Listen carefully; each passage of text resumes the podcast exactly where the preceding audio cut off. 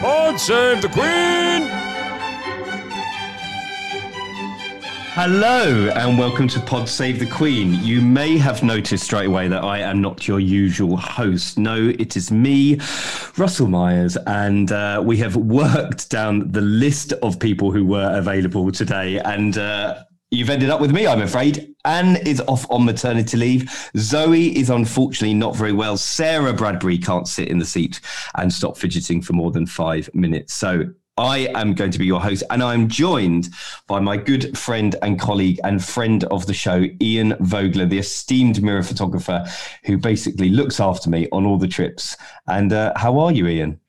Very well. How are you today, Russ? I'm not too bad. I'm feeling refreshed, revitalized. We have just come back from a fantastic tour, which we are going to dive straight into. Uh, obviously, I caught up with Zoe last week while we were in Jordan, but I think perhaps we could do a little bit of a debrief, speak about our best parts of the tour before moving on to other events. We've got another trip coming up to Barbados next uh, over the next couple of days. Obviously, Barbados has been voted to become a republic, and we will be there to witness the handover with Prince Charles. But before we crash into that, let's talk a little bit about, um, I suppose, our, our evaluation and of Jordan and Egypt. I think it was a pretty good tour. I think it went well. Talk about the sort of bits of diplomatic power at play with the royals going over there. Obviously, it's the first time we have been away in nearly God two years. So let, hit me with some of your highlights. What were what were some of your highlights from the tour? Well, it was it was quite interesting, wasn't it? Just sort of getting back into the life of being on tour. And the main piece of advice that I was given when I started doing these royal tours by an esteemed colleague was don't miss the bus.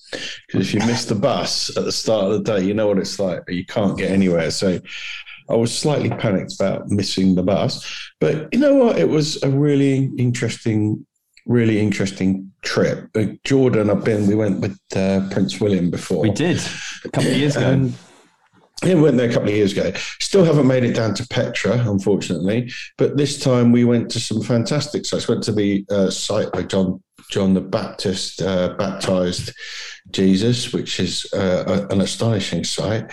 Uh, the weather was good and the pictures were fantastic, and they they seem to love being there, don't you think? I do actually. You know, um, I, have I've loved going to Jordan. I've been there on two royal tours now that you just mentioned. I think we went to. I think I think that was 2018, so a few years ago now. But that was with Prince William, and I think we went to Egypt as well. So it's it's always good to sort of put a couple of countries together when you're um, over that side of the world. And I think, and I did think this at the time, but looking back on some of your pictures just before we were, you know, coming on air today, um, I think they looked rather happy. And a lot of people were making a big deal about Camilla. She's apparently got a new hairdresser. I didn't know this at the time, but she's, you know, looking resplendent. I mean, some of the outfits she was wearing, she's, I mean, she's 73 and she'd said to, to one of the journalists on the tour, which I thought was quite a nice line actually, that there was a plenty more snap in their celery. Um, and I think that gives you sort of indication about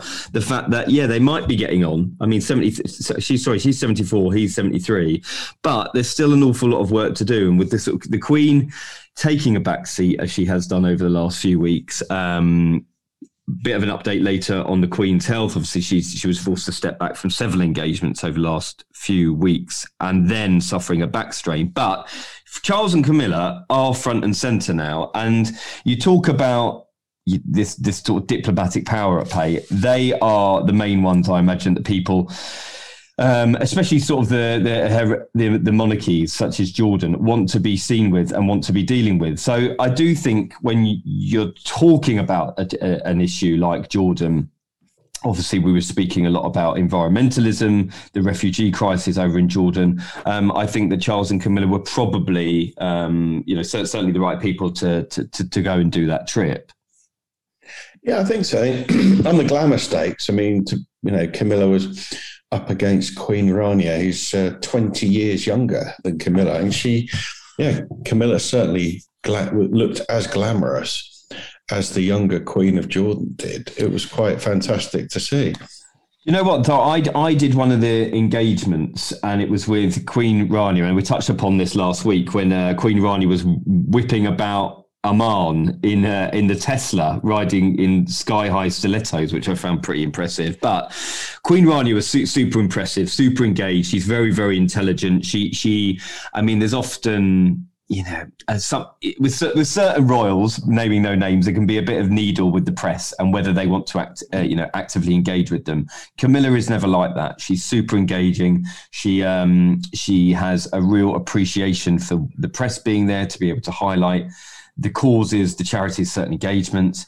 Queen Rania was absolutely a list in that. She knew exactly what she was doing. She engaged with the press. We were at a um, a children's centre bearing her name that um, is uh, a place of solace, really, for lots of refugee, mainly refugee children from Syria and Afghanistan, but but also Jordanian families as well. Young girls who have suffered sexual violence. Um, and obviously in the most horrific of circumstances during their journey to Jordan, and um, and Camilla was equally equally engaging to be honest. As she was very very uh she great with the press speaking to all the kids. I think she's got a fantastic nature about her. And the two of them worked really really well together. And when i looked down the sort of lists of engagements you know we went to as you just mentioned jesus christ's burial site we went to the fantastic uh, archaeological site of Umm Qais, um, which I'll touch upon in a minute. But then, Charles, the, the, this engagement at the kids centre with Camilla, I didn't think that that would actually be that great, and it was. It was. It was really fantastic. So. To see to see Charles and Camilla out and about is um is a is a is a is a decent um decent term for the books because obviously people look forward to a big tour, and this was probably the right one to kick it off with. It was, wasn't it? I think these sites are just so important and so historic. And uh, Prince Charles is someone who really enjoys being immersed in these historical places. He probably knows more about it than the people showing him around yeah, when you get the tour guides. It was fantastic to, to be there and to and to see all of that. And the Tesla was quite funny, wasn't it? I mean, it was. It we was. didn't see too many electric car charging points in Jordan, did we? No, I, I, remember speaking to you about that. I mean, there's probably one at the Palace, but that's probably yeah. about it. I mean, there's a lot of lot of dirty diesel cars um, roaming around the city, or actually not even oh, roaming. Yeah. The traffic is absolutely phenomenal oh. in uh, in Amman. Um, just touching on upon Um Um Qais. I always get it wrong. It is Um Case, isn't it? I think so. Yeah, I think it is. So Qais is this incredible site that we went to, and um, you can stand essentially on the top of this. I mean, I, re- I should remember this. I think I think it dates back to something like third BC, third third century, right? And you can stand at the top of this site. And in the distance, you can see Syria, the Sea of Galilee, Lebanon. Then you sort of turn around to your left and you can see uh, Israel and Palestine as well. So it is this vantage point that we were up at was absolutely incredible. And um, you just mentioned Petra there. I have actually fortunately been to Petra when I was on holiday in Israel, um, and you can just sort of take a take a like a like a school trip, I suppose. Sounds like a royal tour to be honest, like a school trip. But you can get a little bus and takes you down there. And we went to Jerash last time, didn't we? So you've got Petra, yeah. And Qais is probably like the three main um, tourist sites. And for a country that again, fun fact that we found out on the tour: twelve over twelve percent of their national GDP is res, is reliant on tourism, which I found you know, astonishing because there is a, this country is suffering, and I think that's probably one of the reasons why Jordan was chosen as well. There was a little bit of the, you know, I thought I did think it, we would do some more things with refugees. I suppose that was the Queen Rania and Camilla engagement, but in terms of environmentalism, they need that money from the tourism because you've had COVID, because you've had you know, so so many uh, changes within the country. They aren't getting that tourism. But the astonishing fact is that they are in the top three for, um, I suppose, lack of water. They are about to run out of water in the next less than 20 years, unless there is, I don't know, a huge solution. And they don't seem to be coming up with those solutions at the moment. So, for a country, what, what are the what are the figures for a country? They they they can cater for two million, and they've currently got ten million people in the country. And uh, I think you know what are the other two? Saudi Arabia and Qatar, and they're in the, they're in the top three. I think there's you know vying for the worst spot, unfortunately. But it's a, it's obviously a really, really big problem. So with Prince Charles being there and being able to shine a light on these uh, environmental issues, I think it was um, it was probably doubly important. Yeah, I mean, even when we got to see the baptismal site, um, you could see how low down the water was. If you look at old pictures, you know that that part of the River Jordan, the water level has just virtually disappeared. I mean, it, it resembled a, a big puddle, didn't it? Really. It did. Yeah, I'll correct myself. I think I said burial site, obviously baptism site. The um, but the you're right. I think that this is. I mean, it's attached to the River Jordan, and it it you. I didn't know what I expected to be honest. I thought I thought it would be a, next to a flowing river, and there would be this big pool, essentially like the Sea of Galilee. But mm-hmm. when you got there, um, you know, certainly seeing some of the the images from the day, uh, it was obviously an impressive site, a very, very important site. Um, but I think that that tells you a lot of what you need to know about the um, the awful environmental impact that the, the, the country is suffering. But uh, listen, it, it, was a great, great trip. You had everything. You had sort of the the palace.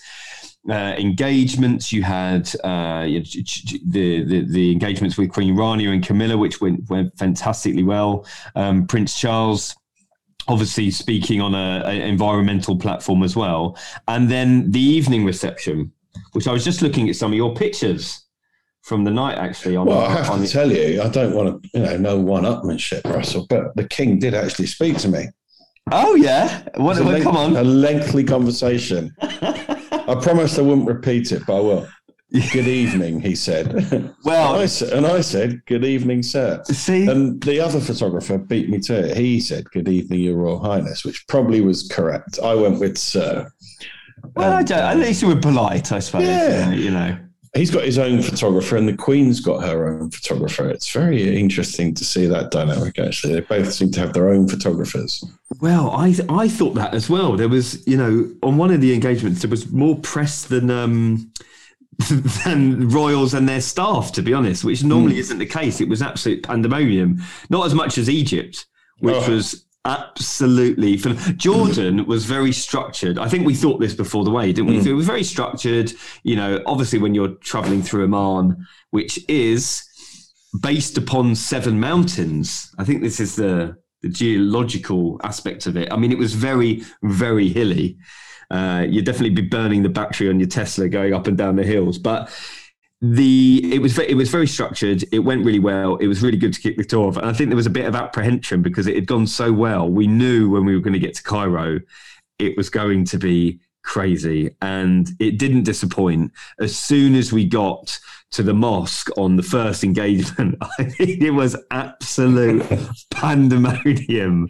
It was like were... British Bulldog, wasn't it? media versus Egyptian media. British was, Bulldog. I mean, just to sort of set the scene, there was I mean, just craziness going on that with the um, when the Egyptian press were there, they were hemming penning uh, Charles and Camilla in. They couldn't get out. It was like I don't. It was like a game of tag. They didn't know where to go. It was it was very very bizarre to see because obviously these engagements are normally managed. Let's say we're on an engagement. I suppose anywhere else. In the, I've never seen it like that before. You've been on a lot more tours, so you've probably seen a, a bit of a bum fight before. But it was it was quite extraordinary. That was spectacular. We were we were ushered in by the people from the embassy, and there's a little roped off position about ten meters away from where the royal couple were going to walk through this beautiful courtyard. So we stood there like like good people, and as the royals came through the doorway, it was like it was like a moving scrum. It was about 25, 30 Egyptian camera crews about two feet from their faces. We couldn't see it. We we broke ranks from our position, much to the disgrace of some of the embassy handlers, and, and then British Bulldog took a place in the middle, didn't it? yeah, it was absolutely. I lost my accreditation pass somewhere in the in the melee. It was quite. I think I was in the f- second row of the scrum, and uh, it was just crazy, wasn't it? And then I tell you what happened after that, though, because it was so messy. they went inside to look around, and then Camilla had to go to another part of the mosque. I think she picked up on the vibe that we really hadn't got very much in the way of pictures because without Egyptian people, Egyptian photographers in the picture. So she re- did a lovely slow walk right across our position, looking at us, literally posing for us so we got something out of it because it was just it was just craziness. Well i'm just i was just looking at those pictures. So this was at the al azhar mosque which is yeah. the oldest sunni institution in the muslim world. So it's a spe- spectacular holy place. Um, it was incredible. And she a lot of people have been speaking about i suppose we need sarah bradbury here because everyone knows my fashion knowledge is not the best. However i was going to describe it as a tunic.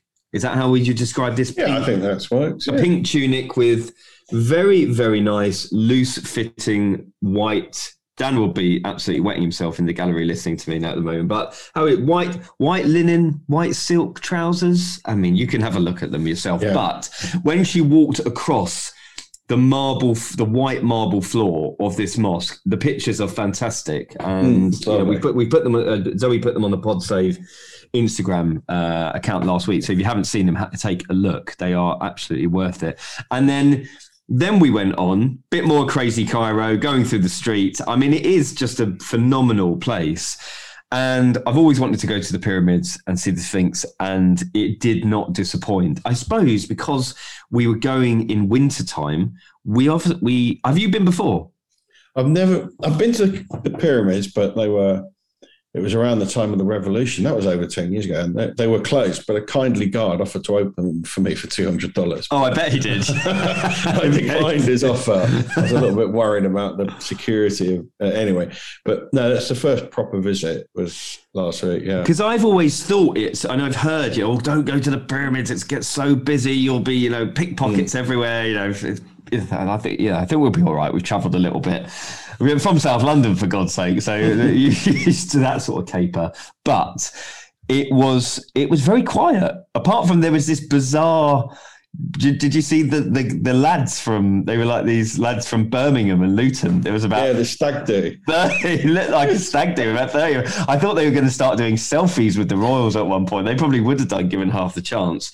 But we got there it was semi-organized. I think there wasn't a lot of thought into where you were going to get your pictures. So you nearly were taking mm. pictures of royals standing up against the wall. Uh, but once you sorted yeah. that out, fantastic pictures once again.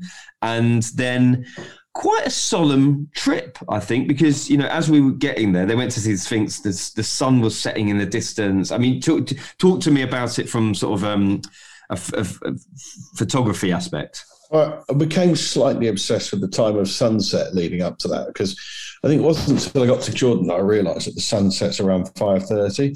We weren't scheduled to get to the pyramids till I think it was half four, and these things often run late. So slightly, we're all slightly obsessed with sunset and so on, but timing wise, it, it worked out okay in the end because the sun was setting, but they were on time. Yeah, the original where they suggested we take the picture it was too close to the pyramid. So oh the best bit wasn't it? So we the, the royal cortege is arriving all the cars are pulling up. We've cleared as much space as we can. We spoke the press officers all ready to stand prince charles and camilla in this spot out of nowhere appears a stray dog that thinks it's going to attach itself to her leg, isn't it? She's trying to get rid of the dog whilst the royals are walking about 10 meters. It's like comedy, you know. If yeah, that well. dog jumps onto Prince Charles's shoe, you know, we've got a great story. And obviously, they're Camilla's love of animals, she couldn't harm it in any way. So no, I know. We had to um, usher it away somehow or another. People but, were desperately willing uh, it to just yeah, leave them just alone. Comedy. Yeah. All the things you can plan for. It shouldn't happen to a press officer. Everything you plan for, stray dogs is not one of them. Yeah. But yeah, it's like T- t- lots of tourists. They didn't close it off. There was lots of tourists. No. But then um, they laid on those golf buggy things, thinking that the Royals would want to you know, be ridden around. But they walked all around the site, and uh, I think they went inside the pyramid, didn't they? We went, we left there to go to the Sphinx, but they really enjoyed it. Had a good old walk round, and everyone sort of, you know, walked with them, all the entourage, the tour guides, and that. And the Sphinx was a great picture. So again, we worked out, you know, where's the sun and all that. And uh, unlike, yeah, some of the other royals, should we say, they just absolutely fine to be directed can you stand there? The sun's there. Uh, it was brilliant. Yeah, to see the Sphinx. It was amazing. True, true pros. I'm looking at the pictures now. What about are- that American TV crew? Now, that was funny. yeah, yeah. This You're in, American TV crew been there all afternoon getting ready, and the guy's practiced his whole thing about Prince Charles and that, and he naively thinks that none of us are going to stand in front of him, and he's just going to be allowed to shoot, you know, Prince Charles walking across the background with himself in the front doing his piece to camera, and of course everyone just charged in, stood in front of him because we couldn't see the royals otherwise. obviously, poor man was having a heart attack, He, wasn't he? he sort of just disappeared like a drowning man when he realised there's no way we were getting out of the way because we'd come to get the picture of the prince, you know. I know. I mean, he must have been a local, a local guy because. Or Yeah. based, based in Cairo because no one had seen him on the tour. And then he said, like, guys, guys, you're in my shot. And everyone was Yeah. like, what are you talking about? Yeah, apologies to him. There's 50 other press who Yeah. need to get a photograph. But anyway, honestly, these, these photographs are phenomenal. Again, good, on the? PodSave site. Um, Ian's fantastic shots. You got the sun just dipping down behind the Sphinx. I mean, it was absolutely phenomenal. Not busy at all. It was very managed. Got the Mm. shot, and um, I think you know a real interesting finish because then we went to um, Prince Charles. Then made a really interesting speech actually about the you know the cooperation between countries and then it was, a couple of hours. I think they had a bit of a timeout, and then we went to a place called the Nine Pyramids Lounge, which is sort of in the distance in this sort of the, the, desert, and you can see the pyramids all lit up in the background. But the reason he was making this speech to uh, a bunch of dignitaries, I suppose, top top Egyptian business people, was to talk about you know the how he'd been inspired by human intuition and human um, endeavor, I suppose, and by saying, listen, if man can, if man can do this, and we've talking about all the interesting, weird, and wonderful facts of the pyramids and how they were built, and people still don't know how they found true north and whatnot. But if man can do this uh, several thousand years ago, then man should be putting all its efforts into the issue of climate change. And of course, Egypt is one of those uh, countries in the region that is being severely affected by climate change. Now, you touched upon earlier, one of those points is don't miss the bus. And I made you not only miss the bus, but I made you miss the plane as well, because after this reception, I ended up having an allergic reaction to something I ate, which I probably shouldn't have done. Not that I knew that at the time, but I ended up in hospital for a couple of days. And just to say publicly, thank you very much for staying with me because I would have probably been abandoned high and dry in Cairo hospital on my own. Um, I am I am fully re- well, sort of fully recovered now. I I feel much better. But Ian, thank you very much for staying with me Oh, it was a in the hospital.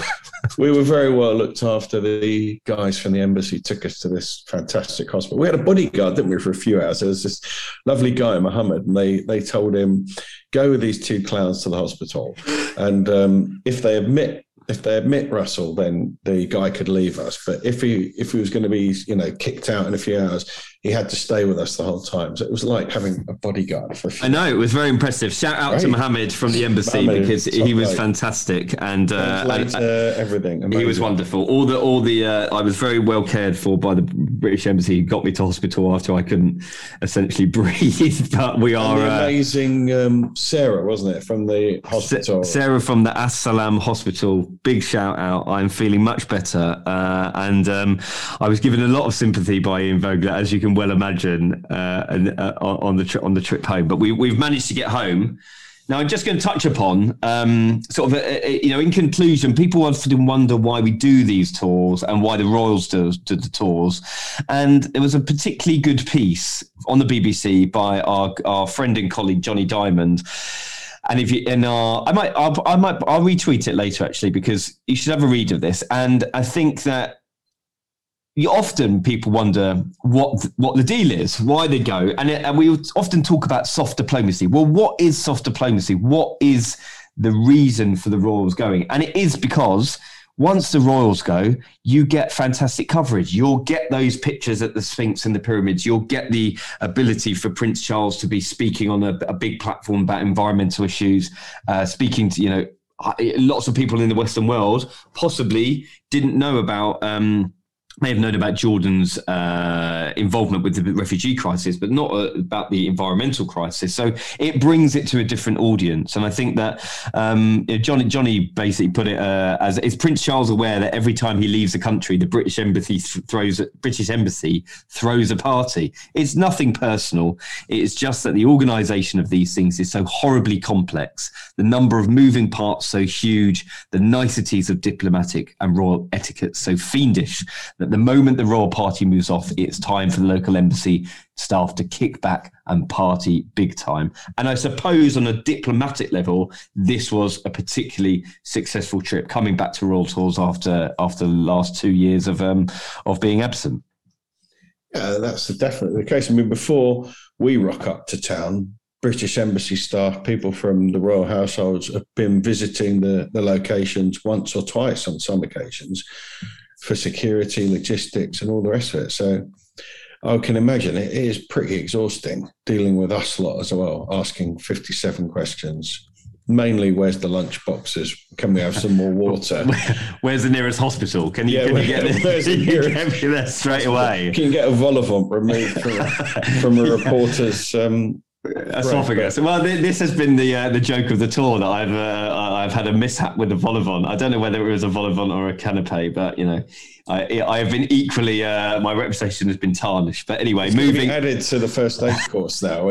check airway for vol-au-vent. yeah, so I'll check check any um, issues with canapes on the on the way.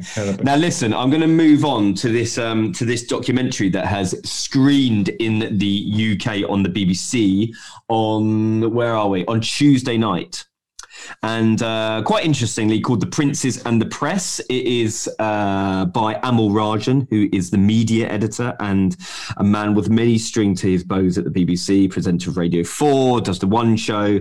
People will know him on Twitter. He's a, a big media personality, former editor of the independent newspaper before all those jobs. And Interestingly enough, I think that um, it was billed as it was going to have some really explosive details. There was uh, content over the weekend in one of the Sunday newspapers. Just read you the headline: "It is royals at war with the BBC over tittle tattle documentary." Uh, apparently, Queen, the Queen, Charles, and William involved in a tri-household agreement to potentially boycott the BBC. Now bit of background uh, Amol Rajan was interviewing several uh, royal correspondents, royal editors. Uh, myself and Ian were not involved. Uh, there were some uh, some of my esteemed colleagues who were. I think they gave a pretty good account of how the royal machine works. So, what is that relationship between the press offices and the press? How it works with the three households? I think you know we've always known perhaps you know our readers and our listeners don't necessarily know that there's kind of an unwritten agreement that you don't tread on someone's toes in the household. If Prince Charles is doing a big tour, then Kate's not going to be, you know, uh, at a yeah, a big engagement at the Royal Albert Hall on the same date. And that was the big um, issue, I suppose, with Harry and Meghan, right? And when we, do you remember when we were in South Africa and they dropped the what, what, what was the the issue? They they basically legal action thing. Yeah, so take a legal action. And the, the, some of these torpedo moments are, are, are, contained in the documentary. I imagine it will be screened on PBS in the States. I'm not too sure about our Australian cousins and elsewhere. I will try and find out for you. But it's part of two parts. So the first one sort of dealt with the boys' relationship with the press when they were growing up. Obviously, their mother was fiercely protective. Um, now, the issue while the Royals at war is because the the the Palaces weren't. I mean, this is arguable, but the the Palaces were essentially saying that they weren't given a uh, a preview copy of the show. Now, I don't think that that would happen in a normal world anyway. If you or I were doing a story about, you know, said person, Joe Bloggs, we would obviously go to them with the list of allegations or claims that may be contained in a news article or a broadcast piece, but you wouldn't give them the full readout of your of your content. You would give you would give them the main claims and allow them the right of reply. So at the end of the documentary, we had this extraordinary statement of, uh, you know, the, the three households, which I'll read to you in a minute when I find it. However, um, first bit was about the boy's relationship with the press growing up, and the second part looks like, uh, reading between the lines, it will be about the boy, the disintegration of the boy's relationship, and how that was affected, perhaps by press coverage, perhaps by you know said briefing wars against each other. Um, it will be quite an interesting watch. But um, what did you make of it? I didn't think there was for us because we're a little bit in the know. There wasn't anything incredibly revelatory, was there? There was a lot of going over things in the past. Yeah, the they're not upstaging the other. I mean, look what happened last week. It was a Royal Variety performance, and on an American TV station, somebody did a, a big interview, and that's the, the sort of yeah. thing that you don't do, especially with the Royal Variety performance, because it, it's such an important thing that, that what it does and what it raises.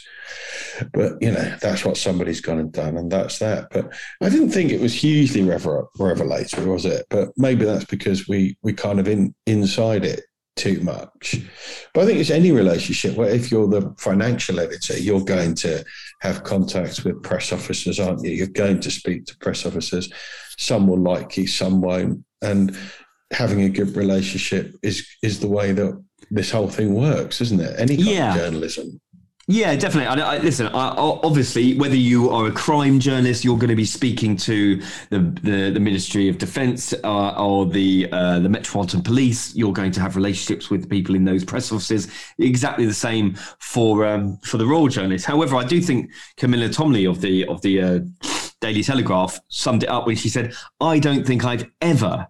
Had you know a royal press officer ring me up and go, "You never guess what's happened," or giving you a scoop. I mean, that's not how it works. They are there to be the link to I suppose, sort the fact from fiction. I suppose, obviously, you know, we're all human. We we travel together. We have relationships, but there's never been an instance in my career where I've been called up by uh, by you know said press officer Joe Bloggs working for Prince Charles, who has then given you a story. So that was probably quite an interesting um, aspect of it because somebody, you know, I, I think sometimes you know, especially on Twitter, I see people get carried away that there's briefing wars and people are being leaked stories here and there. That's really not how it works. But um, whether the royals are, are, angry it is it is quite interesting that uh, you know this statement came out. I mean, Buckingham Palace, Kensington Palace, Clarence House said it was disappointing that the broadcaster had chosen to air allegations surrounding Harry and Meghan's departure. Um, I mean, you know, will this kick off? Are relationships at rock bottom with the BBC. I think we've seen over the last few months Prince William uh, slamming the BBC over its handling of the Martin Bashir affair. I mean, he was, you know, very, very forthright in his views there. However, he's still working with the BBC, doing Earthshot, working with David Attenborough. So, you know, I've said before, when the establishment versus establishment is eating yourself, you you know you have a problem. However, I I think that to say is you know, rock bottom is probably a bit of a stretch because I imagine relationships between the Royals and the uh, the BBC were probably at, at, rock bottom when the uh, the Princess Diana Panorama interview uh, aired. Don't you think? Yeah, I think so. I mean, the whole Bashir thing is just it's so complicated now, isn't it? I mean, there's fact, there's fiction, there's more fiction. I mean, I, I, I just don't even know what to believe out of that now yeah. So complicated isn't it? But yeah i think this will this will heal won't it? I mean you know the bbc is is the bbc you know it's i think the bbc is the most incredible organization that we've got you know. I, I would never shy away from listening to the bbc or believing what they tell me.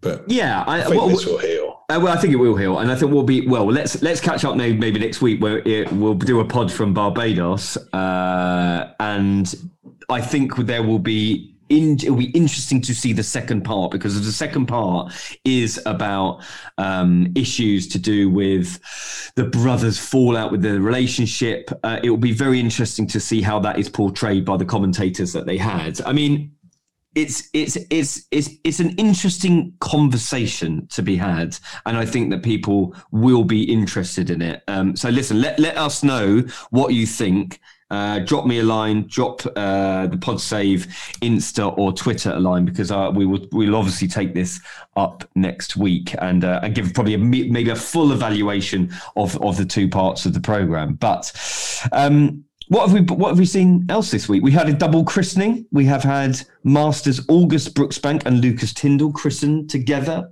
I believe a royal first. You've been around a lot more than than me.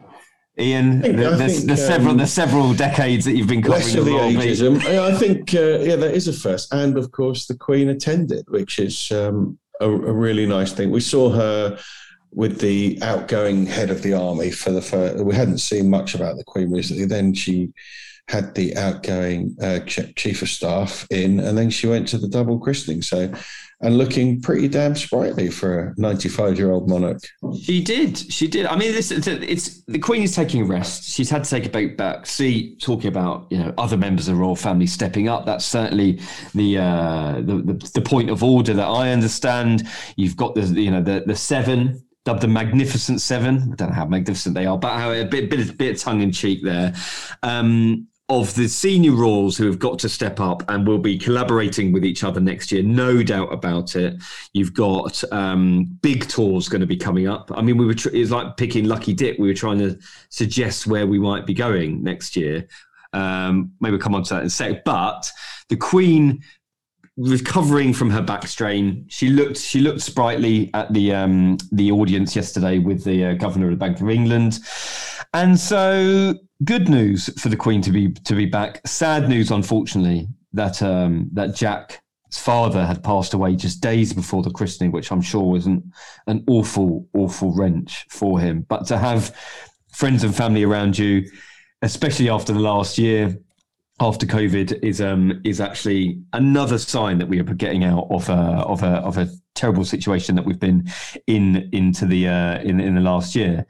And just before we go, I'm going to give you a little bit of an update about what me and Ian will be up to next week. We will be in sunny, although not so sunny Barbados. There's some thunderstorms there at the moment, so pack your pack your rain mac. Oh, God. Might not go then. so you're off in a matter of hours. You're going to go ahead, Yeah. scope the place out, scope the scope the best beach bar. Spoke's the best room for, for you. And, yes, of um, course. find the best laundry. Find the Yeah, hos- get find the best done. hospital, probably. Yeah, find a hospital, Vol-au-vent removal kit, shoe polishing. Not only do I have to take the pictures, but I have to make sure that you know Russell, I survive. yeah, Yeah. Russell survives because yeah, Anyway, it's not going to be the the jolly. It- we are only going to be there for a matter of hours. I think you're going to be there for a few more days than me, but I'm going to be there for something like I don't know.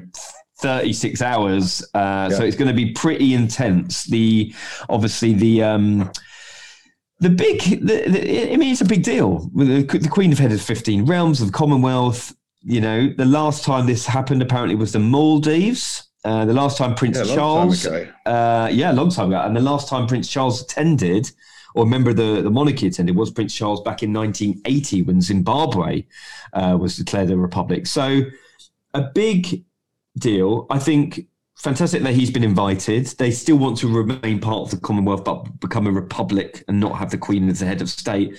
So what does this mean? Does this mean Australia, Canada? I'm sure we've had we've had discussions with about Australia in the past. Certainly that they've had. Um, they've had quite a Republican movement, and whether that will rear its head again, I, th- I think it will. I think you know once once we are entering a new uh, period of the monarchy, then um, it'd be interesting to hear from our Australian cousins and our Canadian cousins what what they think. But you know, what do you reckon? Yeah, I mean Australia, they've they've had a referendum on this before, haven't they? And it didn't. Um, it's it remained. Ah, it's it's really interesting. I mean, to us, obviously living in in England, United Kingdom, you know, we the Queen is you know in our grasp. You know, you can go to Buckingham Palace, etc.